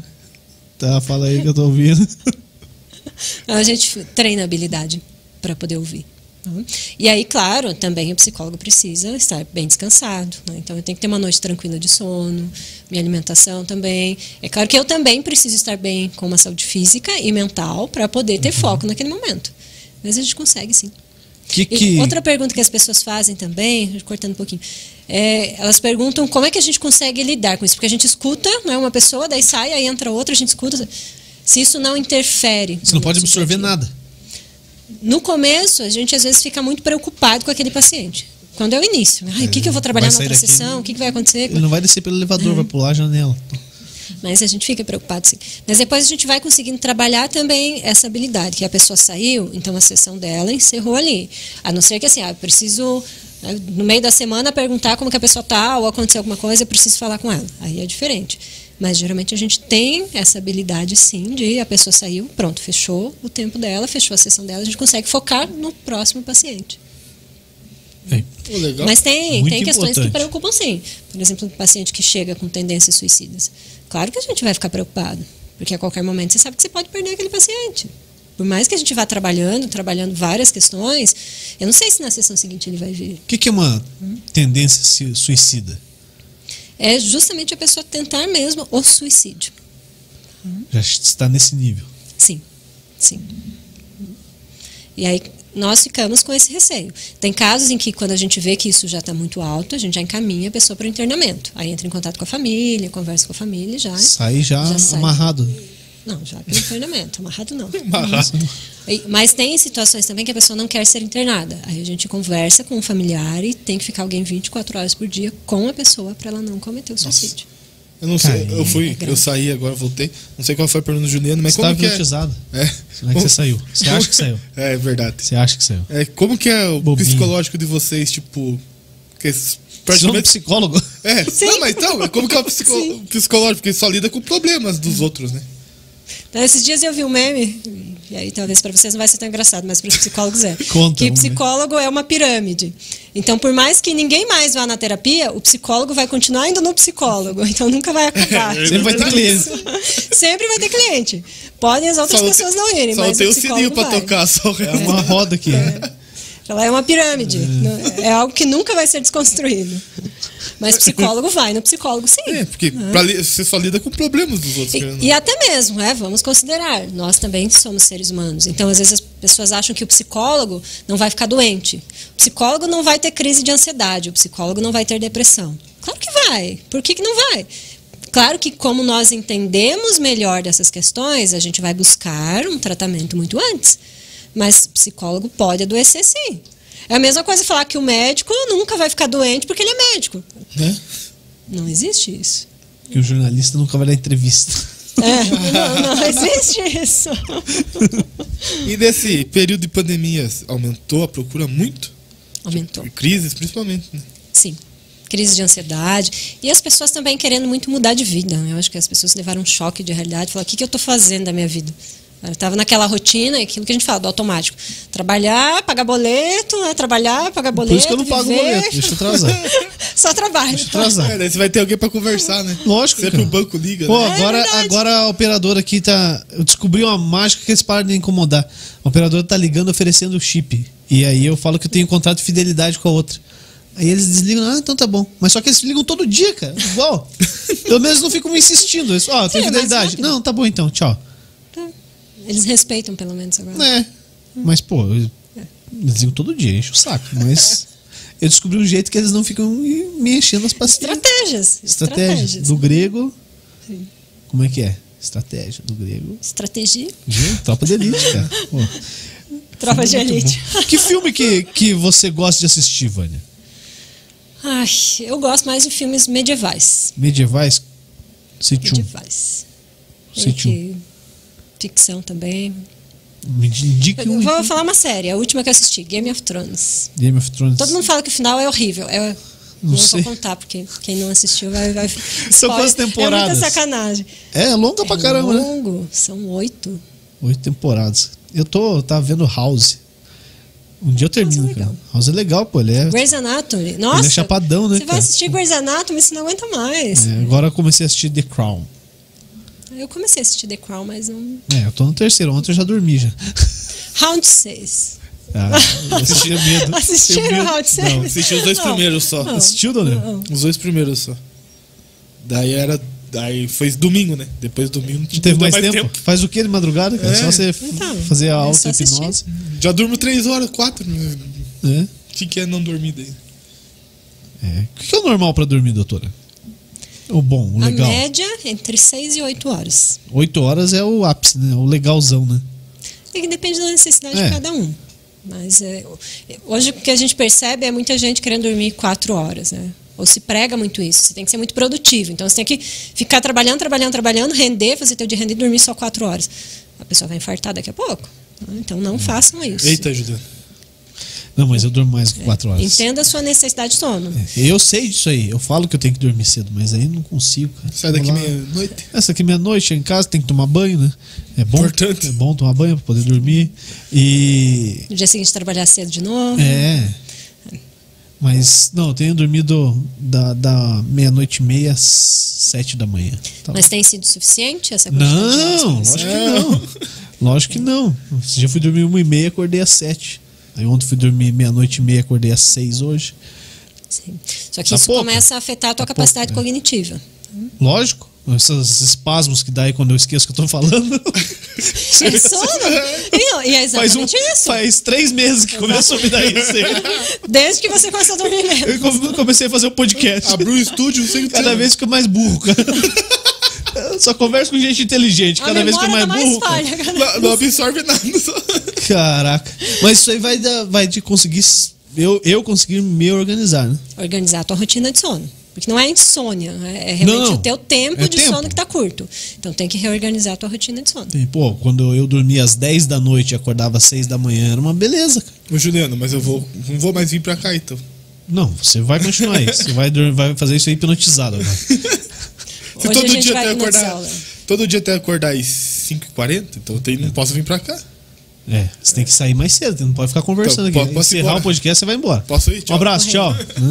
E vai embora e dorme. Mas é assim, é uma questão de ter comprometimento com isso, né? E muitas vezes é só reorganizar a rotina de sono mesmo. Largar um pouco de eletrônico. Às vezes as pessoas reclamam que elas estão com insônia. Aí você vai olhar, a rotina de sono dela é eletrônico até meia-noite, é aquela luz... a luz azul, TV super alta, faz o exercício físico ali, já quer ir dormir, ou janta, né, fazer aquele prato. Não vai dormir, não tem como. Não dá, né? Então tem que reorganizar a rotina de sono. Antes de dormir, é ter uma rotina mais tranquila. Tomar um banho quente, tomar um chá. Um pau saquinho. Daí, senão isso é um toque, velho. Isso é um toque. Você faz aqui? É, do chá sim. Ó, o plástico tá aqui até agora, cara. Eu vou lamber esse plástico. A hora que fechar o programa ele vai. Vou porque eu não consigo, é mais forte que eu, cara. É o toque? É o toque dele. Não dá risada, Léo, é o toque dele. Não tenho, cara. Você vai dar risada porque eu chupei o saquinho agora? Eu respeito, pô. Cara, é um toque, é um transtorno. Cara, eu respeito, cada um. Posso falar que eu tenho um transtorno e você tem que respeitar. Usar isso ao meu benefício. Não, esse programa é um perigo. É um perigo. Mas são situações pequenas assim que revelam o toque. Ficar mexendo em alguma coisa. Pô. É um toque. Sim. Um álcool em gel ali, ó. É um álcool em gel que eu tirei do bolso, estava guardado, eu tirei, porque a gente falou dele. Já passou? O quê? O álcool? Não passei. Tô me segurando. Tô passando mal aqui, mas eu vou... ansioso, porque ele tava abrindo e fechando. Isso é ansiedade. Passar o álcool em gel aqui. Pronto, agora acalmou. Tomar um gole desse álcool em gel. O coração já vai acelerando. Não, sim. Tem que cuidar, né? Sim. Porque, o corpo é uma máquina. Assim, corpo e a mente. Se não for bem cuidado, vai parar. É hora que parar. Como é que se consegue associar questão de exercícios físicos no teu trabalho lá? Com o teu paciente? Você indica? Sim. Sim, sempre indico. Tem gente que não gosta, claro, de algum exercício ou outro, mas a gente sempre tenta perguntar para a pessoa o que ela pode gostar e começar a fazer. Nem que seja uma caminhada. Nem que seja isso. Nem que seja sair do consultório, em vez de descer com o elevador, já desce de escada. Descer de escada. Nem que seja isso. Lá no meu prédio só usa escada. Só tem escada. Não tem elevador. Isso quebrou a piada, cara. Parte. É uma palhação, né? Faz parte. O toque dele é quebrar a piada. Pelo menos ele tá se exercitando sempre. Tô indo para casa todo dia. O exercício físico é muito importante. E a alimentação também. As pessoas, elas já sabem. Eu sei que você vai falar do exercício e da alimentação, porque são duas coisas extremamente importantes. A alimentação também tem que ser uma alimentação mais balanceada. Não é seguir uma dieta super restritiva, cortar tudo. Não, tem que ser uma alimentação balanceada. Semana passada, por exemplo, na quarta-feira, no meu horário de almoço, eu tive que vir aqui no estúdio dar uma limpada, organizada e tal. Aí deu tempo de comer um x-tudo. E aí à noite tinha locação, eu vim pra cá e aí deu tempo de comer um Doritos. Nossa. Teve sorvete, né? Aí teve um sorvetinho, né? Pra dar uma equilibrada e tal. Imagina como ficou teu estômago naquele dia. Não, imagina como eu fiquei aquele dia, né? E no dia seguinte, porque... Sim. Demora, né? É. Sim. Ah, é isso mesmo. Imagina você passar uma semana comendo dessa forma. Eu não aguento. Não aguento. Preciso do arroz e feijão. Dal Negro, tem mais pergunta? Por enquanto não. Você tem pergunta, Dal Negro? Ah, você roubou a minha pergunta, cara. Você demorou. Você roubou a minha pergunta, olha só. Vim preparar pra uma pergunta. É um homem de uma pergunta. Ele só veio com aquela. Desse roubo. Tá aí algo que nós precisamos tratar nele. Não precisamos de hipnose. Ele é muito contido. Eu sou. Muito. Mas ele tá melhorando, sabia? Quando tem mulher aqui, ele se solta, fica todo soltinho. O esquema é trazer só meninas. O namorado dele vai brigar com ele. Não faça isso, Juliano. Trazer só meninas. Só. Não, tá sacaneando. Fica todo soltinho, Dal Negrinho. Que é isso? Como que é? As meninas vêm. As namoradas. As namoradas não, eu não sei. As namoradas não. Não, faça isso, Juliano. Ô, saudade das mães das crianças. Hein? Vou fechar teu microfone, não, cara. Vânia, indica alguém pra gente trazer aqui, pra gente bater um papo. Pessoa legal, assim, igual você. Aqui? Ah, tem um monte de gente legal pra trazer pra cá. Fala uma, já, de imediato. Não. Tem a Milene, que é psicóloga também, mas é psicóloga organizacional. É a Milene Pavorô? Não. Milene Barroso. É? E ela é gente boa? Muito legal. Vocês vão rir demais com ela também. Muito bom. A Fer, do Café pra falar de empreendedorismo. Eu vou lá tomar um café. Legal. Daí a gente já convida, viu? É. Você vai lá, paga o café pra gente e você convida ela também. Paga o café pra gente e já convida. Eu vou lá às 5h15 da tarde... Segunda-feira. Você trabalha até às 6, você não pode fazer o quê? Convidei. Então, você não pode, não é culpa dele. Não, mas eu dou um jeitinho. Não dá. Não tem como. Se você marcar, eu dou um jeitinho. Mas eu vou falar assim, eu tô indo, pode ir junto? Eu falo, posso? Eu vou passar o endereço errado. Não dá. Não, o endereço é você. Mas tem bastante gente legal pra trazer pra cá.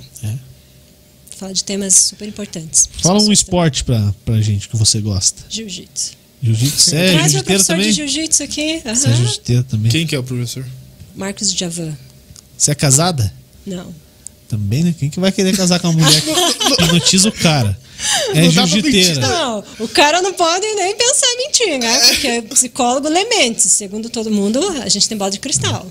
E daí o cara fala que vai jogar bola. Agora sim, na real, não prejudica a questão do relacionamento? Prejudicar não, mas assim... Me blinda de todos os problemas. A gente pega muita coisa, às vezes até sem querer, né? E não é só o relacionamento. Não, fala... É que é aquilo, as pessoas geralmente falam pro psicólogo, tá me analisando. E aí, geralmente a resposta do psicólogo é dizer não, tô fora do trabalho. Eu, pelo menos, tô. O tempo inteiro. Mas não é uma coisa... Desculpa que vai sair daqui. Mas não é uma coisa que a gente faz até de maneira consciente. Porque aquilo que a gente estava falando de algumas profissões. A pessoa, ela entra tanto naquele padrão da profissão que ela começa a perceber muitos detalhes que a gente, às vezes, que não é daquela profissão, não vai perceber. Então, eu consigo olhar de uma maneira diferente que alguém que não seja psicólogo. Não é que eu vou ficar analisando a pessoa o tempo inteiro, mas eu olho para a pessoa e muitas vezes eu capto alguma coisa que a outra pessoa que não tem esse conhecimento não vai ter. Você falou negócio da profissão, lembrei, cara, outra que o Léo fica doido comigo, não o Dal Negro, são artes desalinhadas, cara. às vezes tá milímetros pra cá ou pra lá e pixels, né, que a gente usa. Por isso, então, que vocês deixaram bem alinhadinho. É, e aí eu sou chato pra caramba nisso, cara. É um toque, cara, também. Mas, cara, tá... Não, mas... Passa assim, não, cara, não passa, cara. Deixa certo isso aí que me dá agonia, se é um cara. Toque ou é da tua profissão agonia, também. Cara, dá agonia. Da tua profissão, você tem que ser muito detalhista. E você vê muito isso. É, todo dia você tá vendo. E aí ontem você vai eu tava montando uma arte. Tava bolando? Tava bolando uma arte no celular.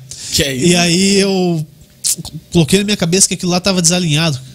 Eu refiz ela 3 vezes e continuava igual e tava batendo o alinhamento. Daí eu falei, cara, eu vou dormir. Desliguei o celular e fui dormir.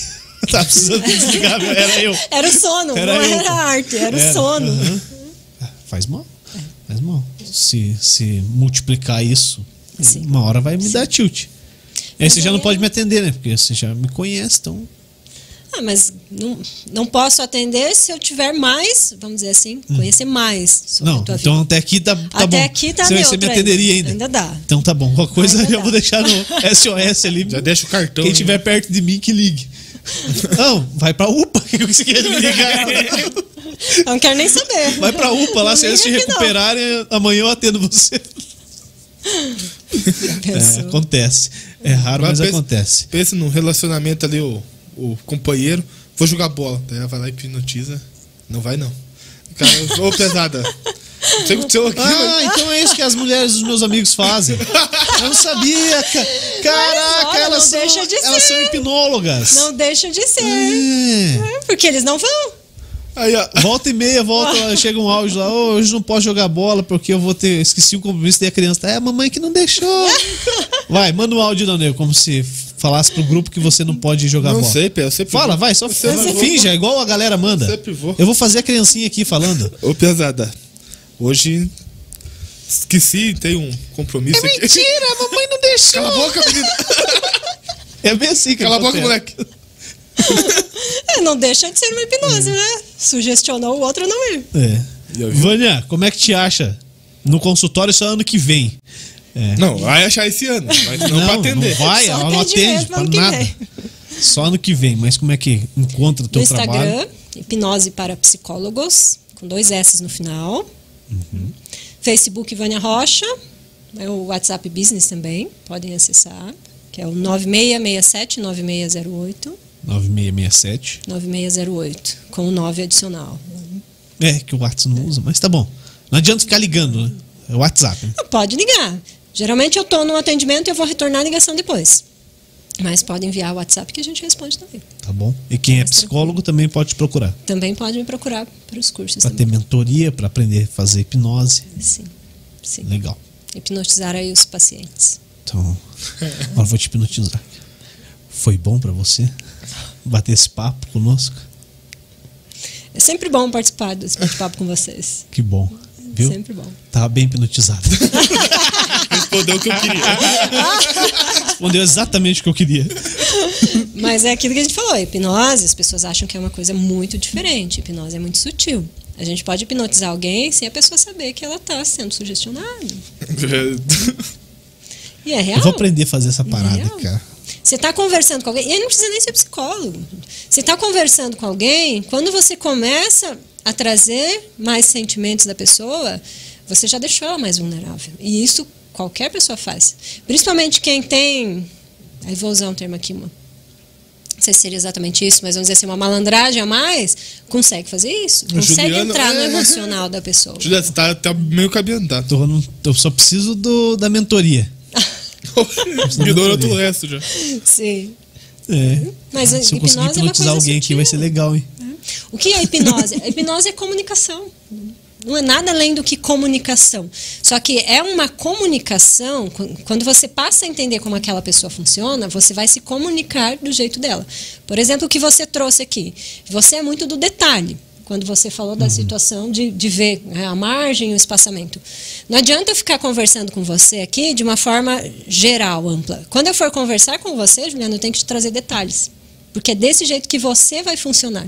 Então, quando eu aprendo como você funciona, eu consigo conversar com você de uma maneira muito melhor. Sim. E esse diálogo muito melhor e na linguagem do outro é uma hipnose. E agora você me hipnotizou ou eu hipnotizei? Que? Acho que foi eu. Não, peraí. Agora você tá falando de mim ou de você? Eu não entendi agora. Acho que fui eu aqui. Causei uma confusão. Eu atrás de tudo, mas foi você ou fui eu? Eu hipnotizado. Acho que fui eu aqui, tá ligado? Vocês olham. Não, peraí. Não, peraí, tá errado. Vai falar, volta. Não, pera. Tá. Então, para as pessoas entenderem que hipnose não é você colocar a pessoa lá num transe hipnótico, ela vai dormir. Não, é a comunicação que você tem com a pessoa. Então, passe a prestar mais atenção no outro. Isso é para qualquer um. Presta mais atenção no que a pessoa fala, na forma como ela fala. A gente consegue descobrir muita coisa sem a pessoa perceber que ela tá falando. É isso. E tem outra coisa muito legal. Isso, o Léo viu o vídeo. É, Léo, lembra do vídeo? Para descobrir se a pessoa tá mentindo, se a pessoa tá falando a verdade. Olho.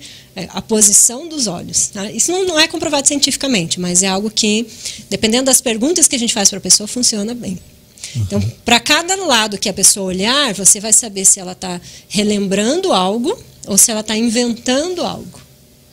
Eu falo, não dá pra mentir pra psicólogo. Entendeu? Não dá pra jogar bola, amor. Olha pro lado esquerdo, pra jogar bola. Se for pra esquerda, tá mentindo. Se for pra direita, é verdade. Mas aí tem que tomar cuidado, porque...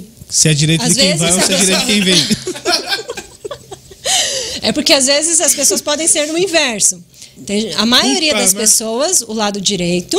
é quando ela está inventando. E o lado esquerdo é quando ela está relembrando. Mas tem pessoas que são o contrário. Então, você tem que fazer várias perguntas antes para saber como a pessoa funciona, para depois usar isso. Não sai achando que é só fazer, vou perguntar. Tá mentindo. Vou jogar bola. Já está mentindo. Não é isso. Não é isso. Tem que perguntar antes se ele está com fome, se ele quer um café.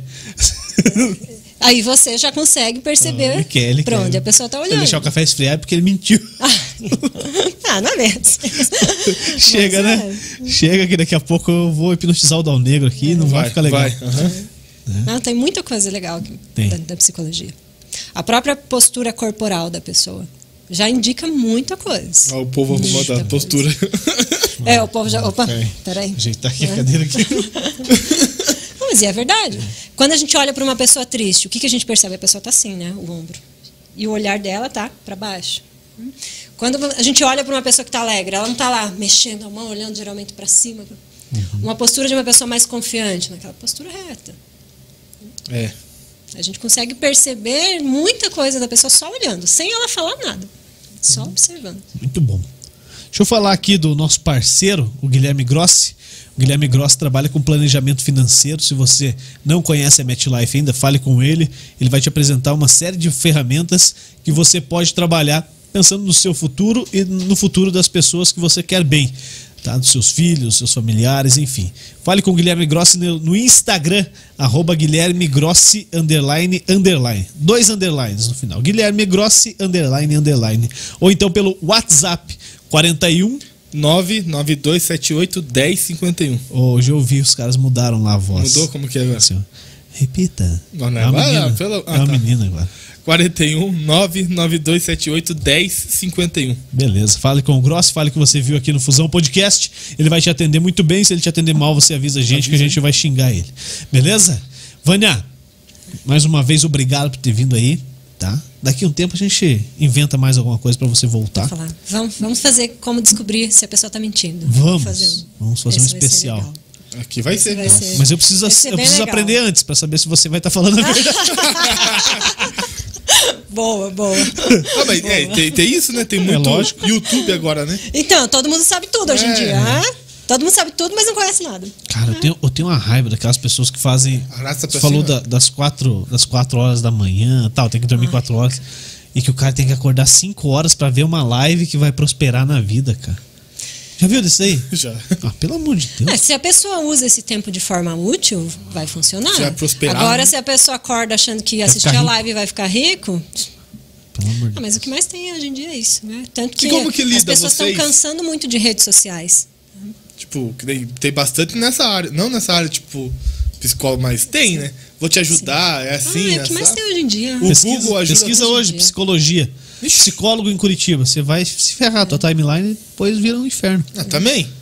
Mas que nem tem os falsos profissionais, como dizem. Tem que tomar muito cuidado. É aquilo da internet. Hoje em dia todo mundo sabe de tudo, mas ninguém tem formação em nada. Então vai ter gente lá falando de saúde mental, que não tem uma formação na área de saúde. Vai ter gente lá falando de nutrição, que nem sabe o que está falando. Sempre tem. Aquele, a gente estava falando aqui do mentor. O cara que é o mentor de todo mundo, que nunca fez nada, não sabe o que é uma empresa, como funciona uma empresa. De marketing, o cara... Uma das dicas era, ó, o cara é mentor de marketing. Dá uma olhada no perfil dele lá, se ele tem... O cara tem 200 seguidores. Não é. Mentor. Eu já vi dessa.